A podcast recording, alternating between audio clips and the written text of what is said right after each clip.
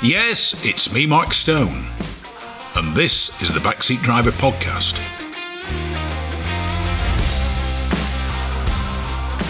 I'm here at Longstone Tyres with Dougal Cawley. It's safe to say, I think, that Dougal is one of motorsports and motoring's characters, and it's it, these are the sort of guys I enjoy meeting. I met Dougal a while ago down at Mallory Park at the Vintage Sports Car Club meeting because Dougal is the man behind the famous Longstone Tyres. Uh, Dougal, welcome to the Backseat Driver Radio Show. Hi there, how you doing? Yeah, I'm a purveyor of unusual rubber equipment for a gentleman to pleasure himself with at the weekend. Yes. I mean, what, what better slogan could you come up with than that? Anybody who drives a veteran car, a vintage car, or a classic car will know of Longstone tyres because you're the only company that supplies the correct tyres for, as I said, veteran, vintage, classic, and you now also do classic four wheel drive tyres, which is never before known, really. How did all this come about? Well, I'm not sure that we're the only company does it, but we, you know, we certainly are. The most famous. We certainly are the best, obviously, uh, by a long shot. Uh, well, I don't know. I've always been into daft old cars.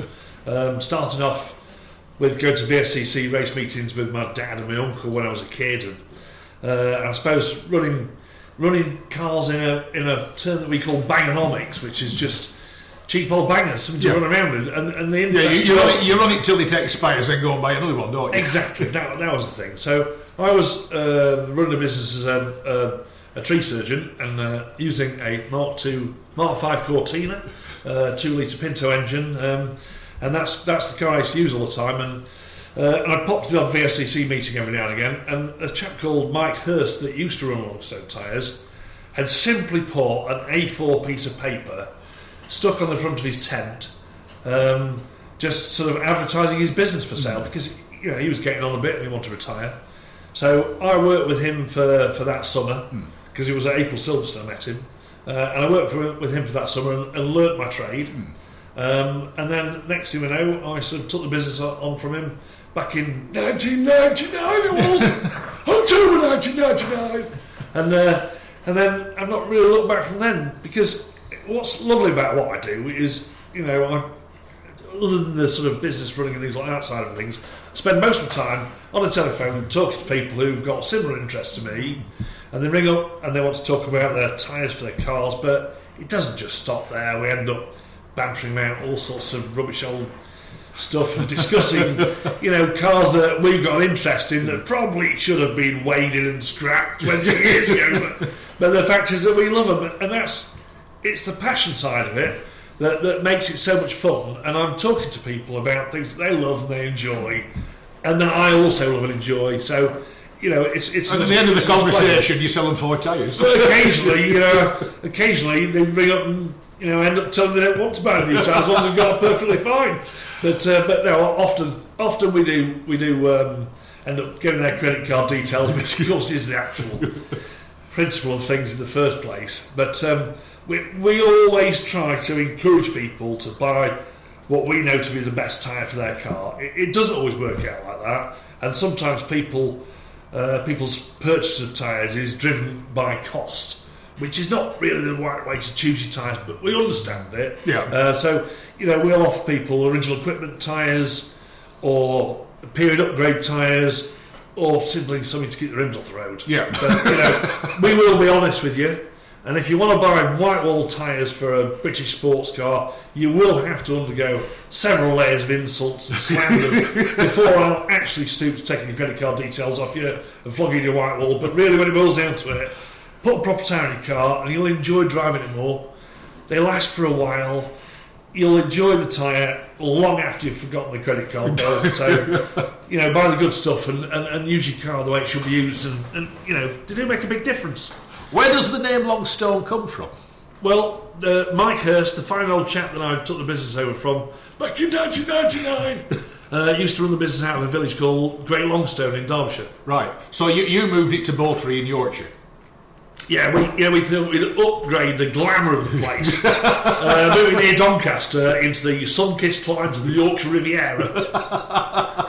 Do you think it's had any benefit uh, to the business moving it to? Uh, I guess accessibility is quite good because we're three miles from the A1. Yeah. You know, the road you got stuck in on the way here. Yes, it, it was an entertaining drive here.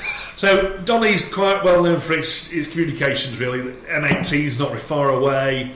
A1's not very far away, so you know people can get here. They can, you know, they can come via the idle, Yeah. or you know, train if they want as well. But but, but no, no. So we're, we're relatively accessible in Bawtry. We've got a decent yard, and we've got plenty of space to Yeah. store tyres. So we, we've got a lot of tyres in here, and, and and we try to sell. We don't sell all of the tyres for classic cars, but we sell all the best ones, and we Yeah. keep a large stock of them. And more often than not, if you're after something, we'll, we'll probably have it on the shelf. yeah. And, and if you actually come to see us, then we'll be able to show you the tyres that you're interested in buying and, and show you the alternatives. And you can you can get your hands on them and see if it really is what you're after, rather than you know you just come and buy what we tell you to. Yeah. There are, there are choices. There are choices, and we like to be able to show people the difference while they're here. I mean, the thing is, a lot of the tyres to, to look at, especially the tyres for the vintage cars, look as they did when the cars were, shall we say, p- current cars. I conclude the technology of the tyre has moved on. It might look like it did, but it has moved on. It's uh, it's newer compounds and everything else. Well, so technology within the tyre has moved on. Some of it's beneficial to us with classic car tyres. So build quality these days is, is far better, and the, the quality control systems that factories have in place to make sure nothing faulty ever leaves the shed. Hmm. So you just don't see as many tyre blowouts on the on the side of the motorway as you used to do. Yeah. And, and And I control- conclude punctures because the one thing is anybody who watches Creatures Great and Small, the proper one with Christopher Timothy, one of the main complaints was we've got another flat tyre. And uh, it, back in back in those vintage days, uh, tyres popping wasn't an unusual thing, was it? Well, but uh, you see, it's all down to driver skill because you've just got to swerve around those nails. Keep eye where you're driving. So yeah, on that on that front. So when you when you in Folden days, when you were driving on loose surface roads all the hmm. time, you'd run at a lower tyre pressure to protect your car, absorb the shocks of the road a bit more, and, and the knock-on effect of that is that it, it nibbled at your inner tubes and you, you suffered more punctures. Yeah. So, you know, the, the, the, the inner tubes aren't in modern cars, but if you're running wire wheels, you need inner tubes. Hmm. They do make tubeless wire wheels these days, but put an inner tube in anyway. Yeah. Put an inner tube anyway. And if you've got a tyre that's a full profile tyre, cross ply tyre, or a 70 profile tyre, you can always put an inner tube in it. Yeah. Um, but if you've got a lower than 70 profile tyre, you're not supposed to put an inner tube in it. However, if you're running a lower than 70 profile tyre on a wire wheel, you're running the wrong technology and it will not handle as well. Which brings on to the other side of the modern technology in tyres. So, tyres these days are sort of better because they have a bigger, wider footprint in relation to the width of the actual tyre, um, which which gives you more grip, sort of. But it only gives you more grip if you have a chassis of your car that will actually present that footprint to the road in the proper manner. Yeah. So this, I don't know how else it's going to come out on radio, but, a, but an old car, the wheel of the car would stay parallel to the side of your car. Yeah. So as the car rolled under cornering forces, so would the wheel. So the, the, the point of the tyre that was in contact with the road would roll round the shoulder of the tyre. So if you look at classic car tyres, they've got more rounded shoulders to them instead of a, a more sharper corner to them. Because just looking at modern tyres now, especially the low profile rubber bands, have the most, some of them, like you look at Lamborghinis and things like that, they have the most obscure sidewalls where the actual rim sticks out beyond the sidewall. Yeah, it, uh, but if you start fitting these squarer shouldered tyres on a classic car, as the car rolls, it will grip to a certain extent, and then it'll, as the car rolls, it'll lift the inside footprint of the tyre off. Hmm. So you'll have a, a sudden let go grip, and then as it jerks like that, at the car will level, and then you'll get sudden grip again. Yeah. So you'll find cars just going around the corner like a 50 pence piece. Whereas if you watched our heroes like Stirling Moss, they could do a beautifully progressive drift all the way around the corner. Yeah. So if you fit on a 50s and 60s car, if you stick with a 50s or 60s tyre, you'll get a better handling. Um, you'll get more grip than you did today because, as you say, the compounds are made with, with clever rubber that, that's particularly clever at moving water out of the way. Yeah. So you will get more grip from that, but you know, the, the, the, the attraction to having a wider, fatter footprint in contact with the road won't improve the handling of the car. Straight line grip, braking in a straight line, yeah, you'll get more grip. You'll get less wheel spin. Wheel spins are cool, aren't they? but handling I've seen corners, you drive. I've seen you drive your Rolls Royce. We've just been out in it. But handling corners, having the right carcass structure of your tyre for the chassis of the car that you're driving, hmm. they'll complement each other. Yeah. And, and you know, so you've got the build quality, you've got the better gripping compound, but having a classic tyre designed carcass to suit your chassis will, will make it a more pleasurable thing to drive. Because just putting in, you, you look, you look at say a classic car from the '60s, from the '70s, and of course I now class classic cars all the way running up to about 1990, uh, 2005 on some of them. But you look at a car from the '60s and '70s that's put on modern tyres, and visually it looks wrong. And the tyres you supply are the tyres that look right. Yeah, they, they look wrong and they don't drive right either. Yeah. They don't drive as well. So, yeah, and they've got all that design and script all over the sidewall, which is, you know, it looks, it's just too garish for a classic car. Yeah. You know, sometimes less is the right thing to go for rather Yeah. than overdoing it. So, I mean, if we were to go around and walk my, around my shed now, I'd probably show you a tyre from a, a Rolls Royce Silver Ghost. Um, so, you know, a, a sort of First World War era, pre 1924, they ran a tyre called a beaded edge, Yeah. which would run on extremely tall rims, and it would be a very skinny, rounded tyre that's held onto the rim by having lumps of rubber on it, and they sort of fit into the hooky bit of the rim, pump up to 60 psi, and that's how that tyre stays on. So that was until about 1924, and then throughout the rest of the 20s and the 30s, you'd run a normal cross ply, Yeah. and they would run, you know, generally speaking, y- y- people didn't go down to 16 inch wheels until late 30s. Because Um, that's the other thing. I mean, I have a friend who runs vintage cars, and occasionally I'll say, and I, can I say it runs on Longstone tyres? of course it does, sir. A fine quality tyre. His Austin 7 runs on what basically are uh, motorcycle sidecar tyres.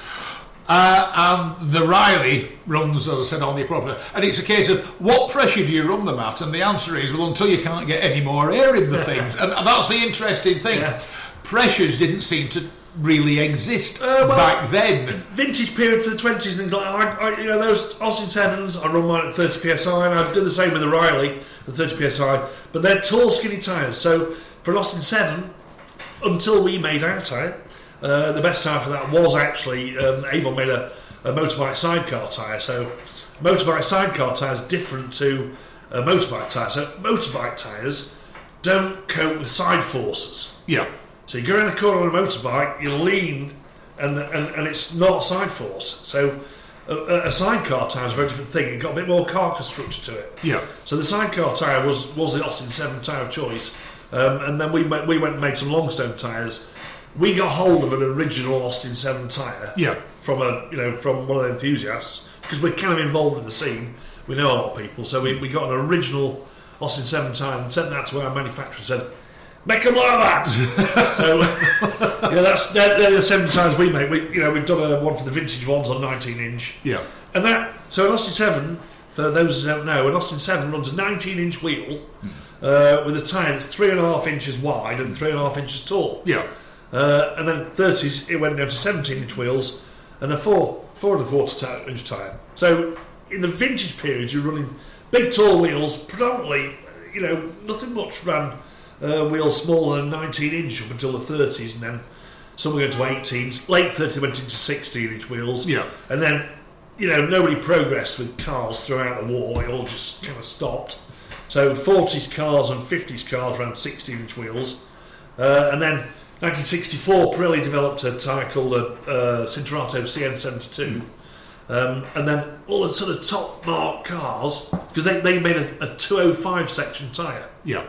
So that was the biggest tyre that could handle the power of the supercars the day. Um, and until then, they were running a, a 18516. And then 20515 is the same diameter as 18516. So all the cars in about 1964, there's a step change when they moved down to a 15 inch wheel. Yeah. Uh, and then things developed along that route. And then, of course, you get to sort of like the late 70s where the rim size starts getting bigger again. And the sidewalls uh, drop. Sidewall height drops. Yeah. So you keep it uh, down to the same. So there's been a bit of a turnaround. Because in many ways, like you were saying on 15 inch rims, 16 inch rims, the tyres and the, shall we say, quite deep and chubby sidewalls formed part of the car's suspension in many ways. It was like they, were, they gave this nice soft ride. They still do. And this is one of the misconceptions that's out there. There's a determination to put really tall rims on and really low profile tyres. It's affecting the ride of your car. Your car does not give you as comfortable a ride as if you've got another inch of sidewall height on. Yeah. So you buy them on Merc, and it probably probably standard equipment. It's probably a 16 inch rim. Um, but these days, of course, they'll they'll offer you some AMG 18, 19 inch rims, 20 inch rims. with skinny little low profile tyres on, and then the ride is not as good Yeah. as if you stuck with the standard stuff. It turns out they probably did a bit of testing. Yeah. They probably tested, thought, yeah, ride's nice on that 16 inch wheel, but they'll flog you a wheel because you can make a lot of money out selling Yeah. wheels. And, you know, they'll look cool with big wheels. You know, it's a fashion thing. But really, a taller sidewall will give you more comfort. The derogatory effect, and one of the advantages that a lower profile tyre will give you is a bit more di- directional stability. So, you know, overly tall sidewalls, you get a little bit more wandering, but on a modern tyre with those wide rims, it's not, not a problem. You you are sacrificing comfort Yeah. for, for the look. Now, the one thing we were talking about, you're talking about Pirellis, uh, and that even Ferraris in the Ferrari Museum that run on classic Pirelli tyres have all come wandering through you, haven't they? Well, it's not a bad thing, is it? you know, a bit of, bit of northern commerce. Bit of Yorkshire. So when you go to when you go to Maranello and look at the classic Ferraris, all the tyres have all come through Yorkshire. and Alfa. Yeah. Uh, and we also supply the Lamborghini Museum as well and things like that. So basically, some some considerable years ago, I was chasing Pirelli to, to make their Cinturato. So first radial tower was a Michelin X, uh, and and it just rocked the world about the amount of. Um, it, it was it was designed really as much as anything to, to for greater longevity. So cross ply tyres will scrub themselves apart because as you corner on a cross ply tyre, the flex in the sidewall of the tyre continues onto the tread. So while it's in contact with the road, it sort of scrubs about and wears the tyre. And a radial tyre is developed to have a belt wrapped around inside the tread, which keeps the tread flat. So the flex goes on the sidewall and your footprint stays flat on the road. So the Michelin X came out and did that, but it, it wasn't progressive. The Michelin X lasted for ages. The grip was phenomenal compared to what you got from a cross ply. But when it, you know, instead of it sort of gradually drifting a little bit, it let, it let go quite suddenly. So Pirelli developed the Cinturato, which was, I think it was the second radial tyre out.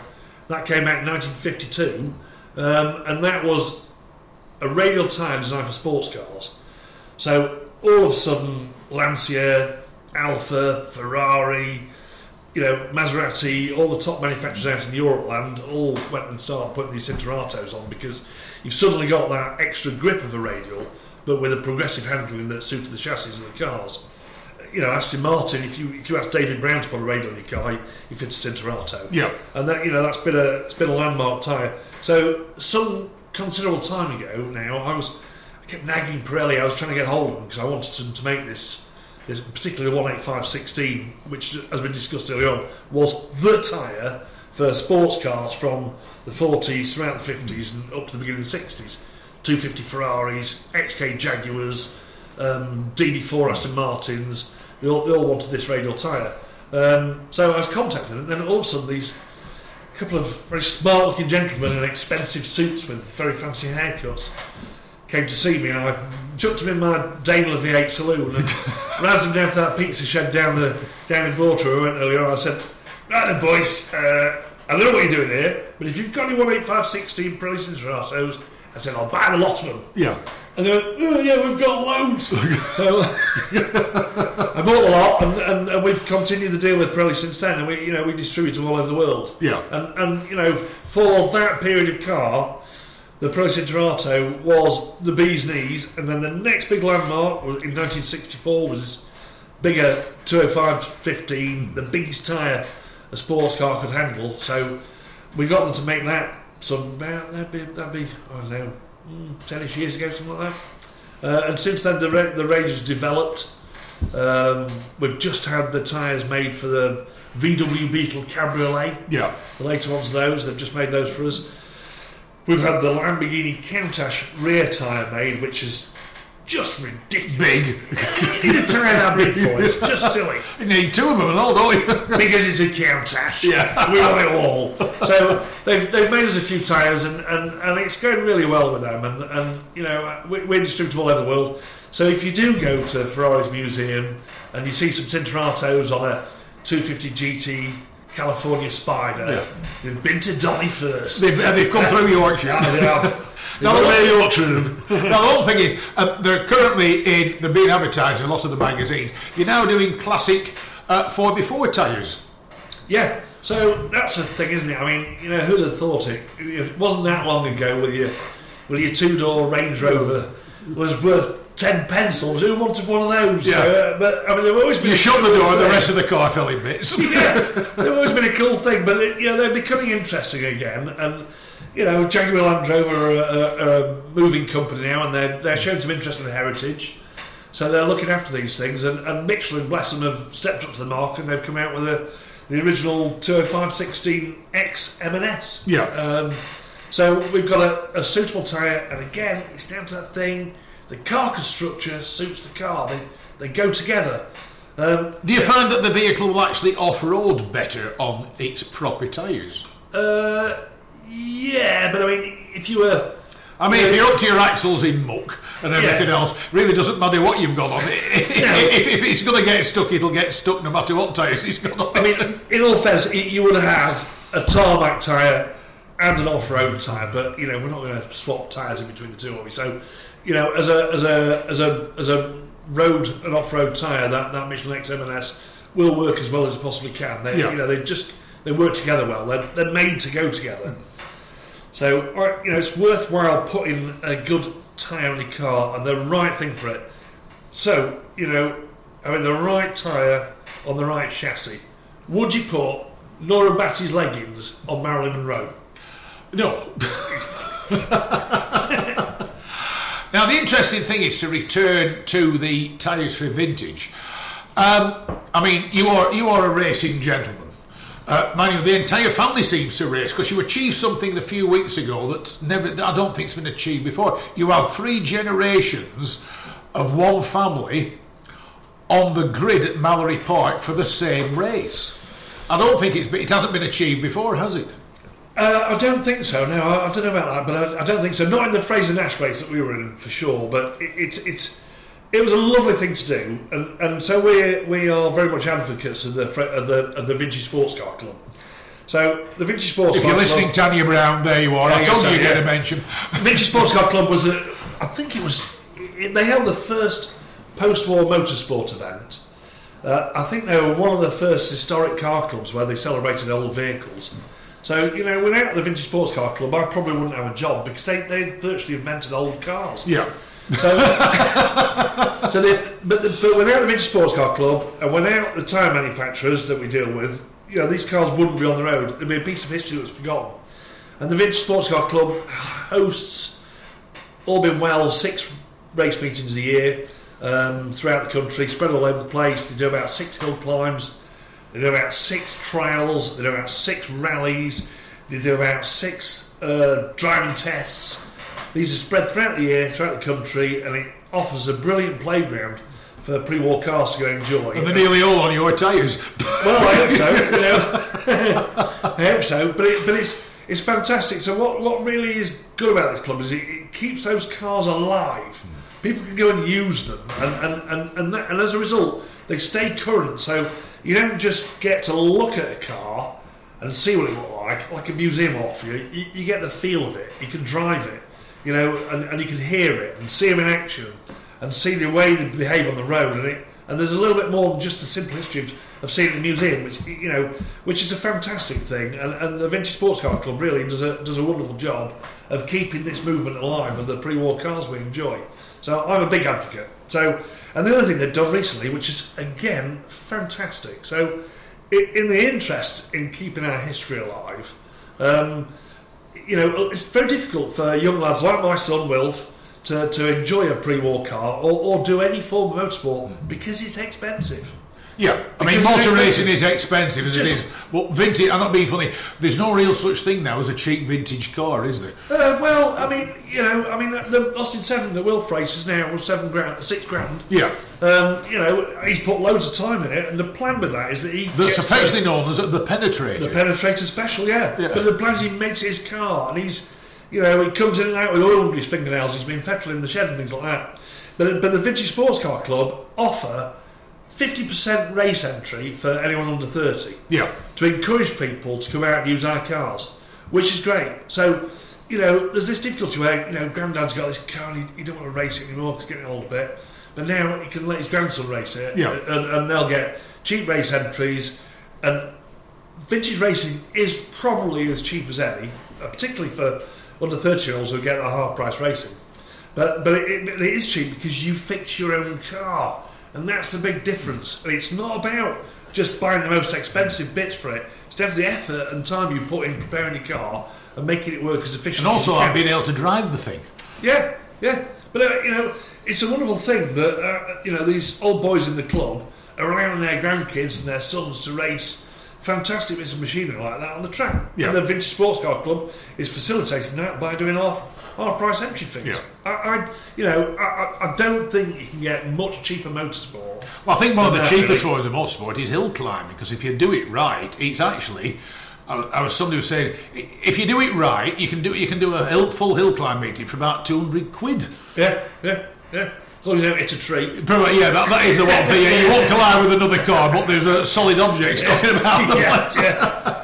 But I mean, it's just it's just a great organisation, the Vintage Sports Car Club. So you know what, what Longstone Tyres did at the Mallory Park meeting. So under this terrible COVID problem we're having these days, you know, we were, there were concerns about whether they're going to be able to get people there and fill the grids. So uh, Longstone Tyres sponsored um, a second race for any under 30 year old who was already doing the race at the meeting to you know fill the grids up and make sure it all worked. So that that worked out really well. I think we got about another 20 races out of their 30 year olds. So Yeah.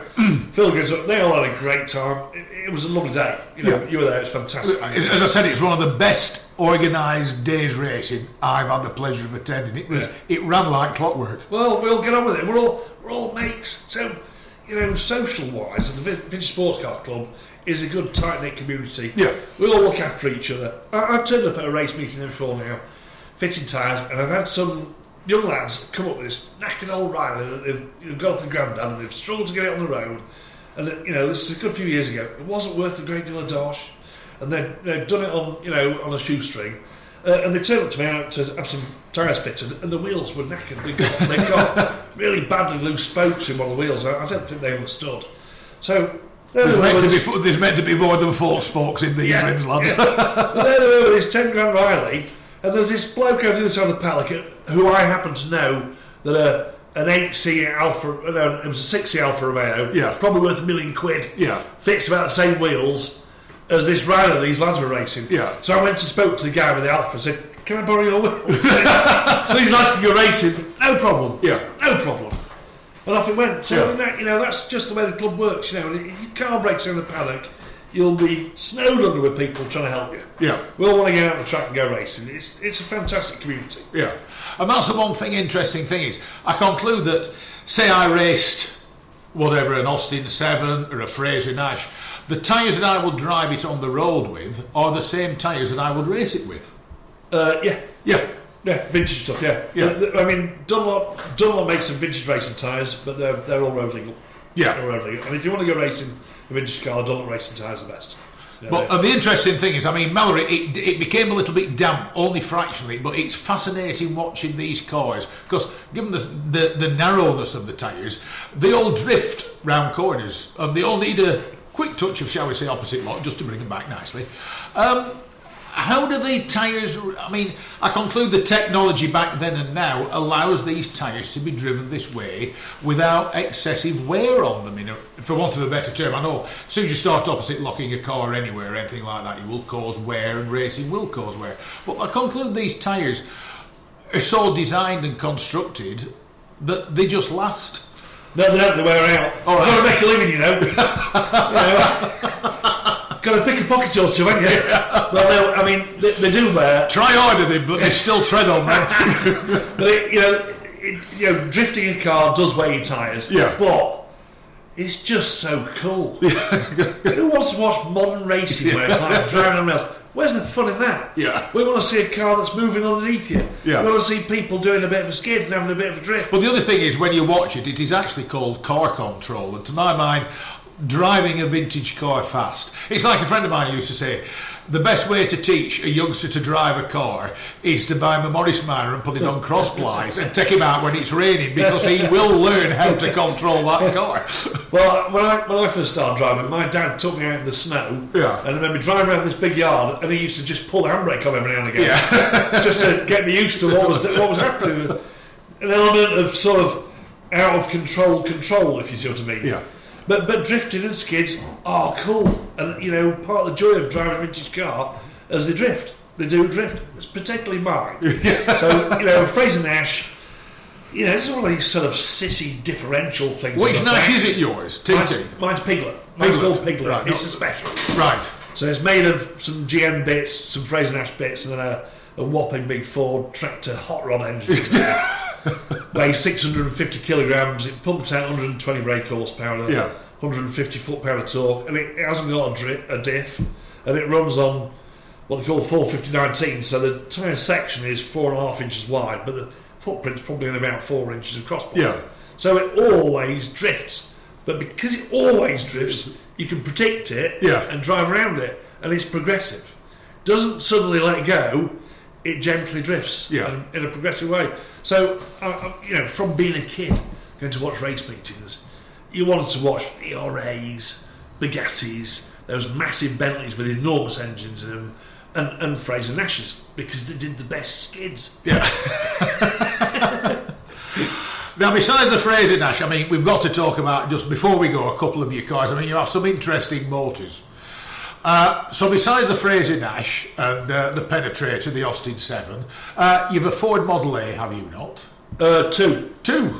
Yeah. Right. So trials cost the, the the manky one out there that you saw with the naked lady on the front was two and a half grand. Yeah. Get in, uh, and that was my everyday car for a while. I used to leave that parked on the street outside my house Yeah. and drive it to work and back. It, it's a manky old banger, um, but you know it's an old car. Yeah. Uh, I just I just used it. It's, it was alive, so it just alive and kept being used. I did uh, all the VSCC trials in it, um, and I drove to and from the event. Doesn't go on a trailer. uh, I did the MCC Land's End trial, which is a thousand miles in a weekend for us, Yeah. uh, doing trials hills throughout the night. Uh, so I reckon I was doing, you know, coming off ten thousand miles a year in that car on- Yeah. on, a regular basis. What year is it? 1928, Right. uh, open top. Got a bit cold in winter, but you know, did a bit of breaking down. But you And just down when it rained. Yeah. And then, and then, um, then I, you know, I used to be happy, and then, you know, I ruined my life by having kids. And, so if you want to go travelling with kids, you've got to run a car with a roof on it. Yeah. So I uh, bought the Model A Ford Saloon that we, Yeah. we travelled as well. For not a lot of money, bought it from Holland. They were, Yeah. they were cheap as chips. They've gone up now, marvellous. but, uh, but when I bought them, they weren't, they weren't a great deal of dosh. And I guess because um, cause I do what I do, I've, I've got my finger on the pulse Yeah. and uh, I got an eye for a bargain, so I did all right buying those. Um, what else have I got? Uh, Sat outside in the car park, there's a long wheelbase Daimler limousine because apparently, if you want to take the kids on holiday, it's the cheapest way in. It's far nicer than an SUV. six doors, eight seats, tow bar. V8. Uh, no, straight six. Oh, it's a straight six, Uh, that yeah, one. and it's got a soggy roof lining because of all the moisture from the widow's tears. And we went out for lunch today in something, in a car. I've, I've seen the cars, I've been in them, I've driven them. You have a rather nice Rolls Royce Silver Shadow in black that has, um, because it's a Rolls Royce, we have to describe it as red velvet interior. That's right. Yes. Uh, most of us would say it's red, it's red Dralon, but uh, I, that is an incredibly unusual car, isn't it? It's a lovely thing. I mean, you know, those Silver Shadows, it's a Series 1, but a Rolls Royce Silver Shadow, you get a lot of nuts and bolts for your money. Yeah, You know, they're a fantastic, beautifully made piece of kit, um, and they're just a lovely pleasure to drive.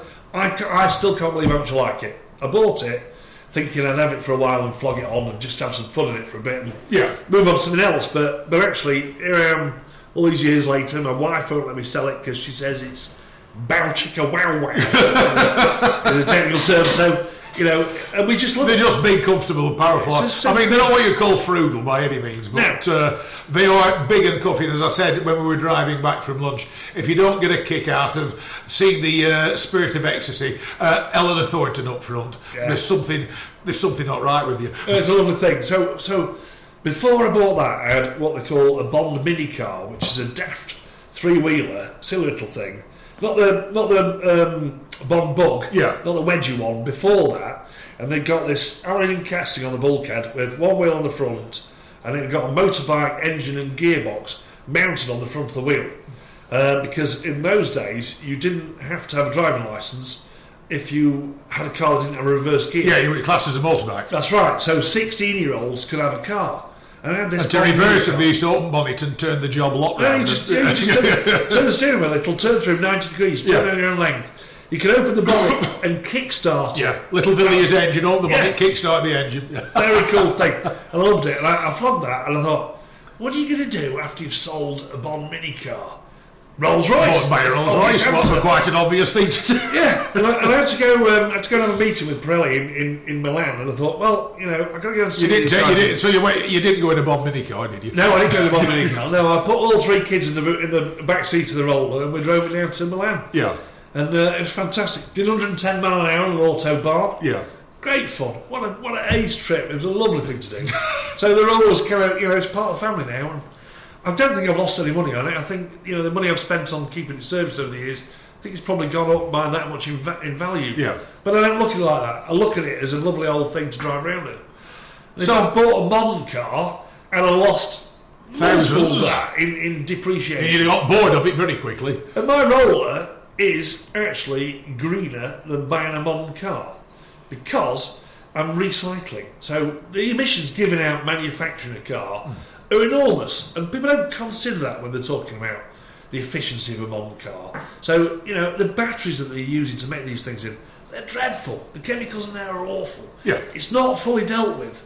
All the stuff that you're not supposed to make in the EU, well, just buy it from a different country. Yeah, where they It's- don't have the same regulations. yeah, I mean, granted, you know the, the the problems with cars emissions is really when you're in a city and you're there smoking away in, in a highly populated area, and the, and the production and manufacture of cars done out of cities and things like that. But it, you know, there is something to be said for recycling a car, having it fixed by a small sole trade businessman who's running a shed out, you know, running a garage himself, rather than buying a brand spanking new car, giving the money to some big organisation where all the cash leaves our economy.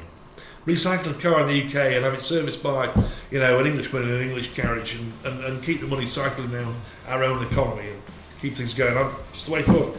Every time somebody buys a modern electric car, a panda dies. And on that note, Dougal Cawley, it's been an absolute delight and a pleasure. It's been an excellent lunch. We've been out in a um, very, very unusual Rolls Royce.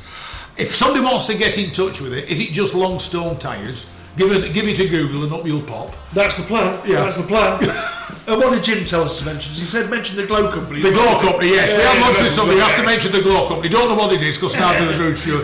But once again, Dougal Cawley, thanks very much for joining me on the Backseat Driver Radio Show. It's been an absolute delight and a pleasure. Cheers. Thank you very much.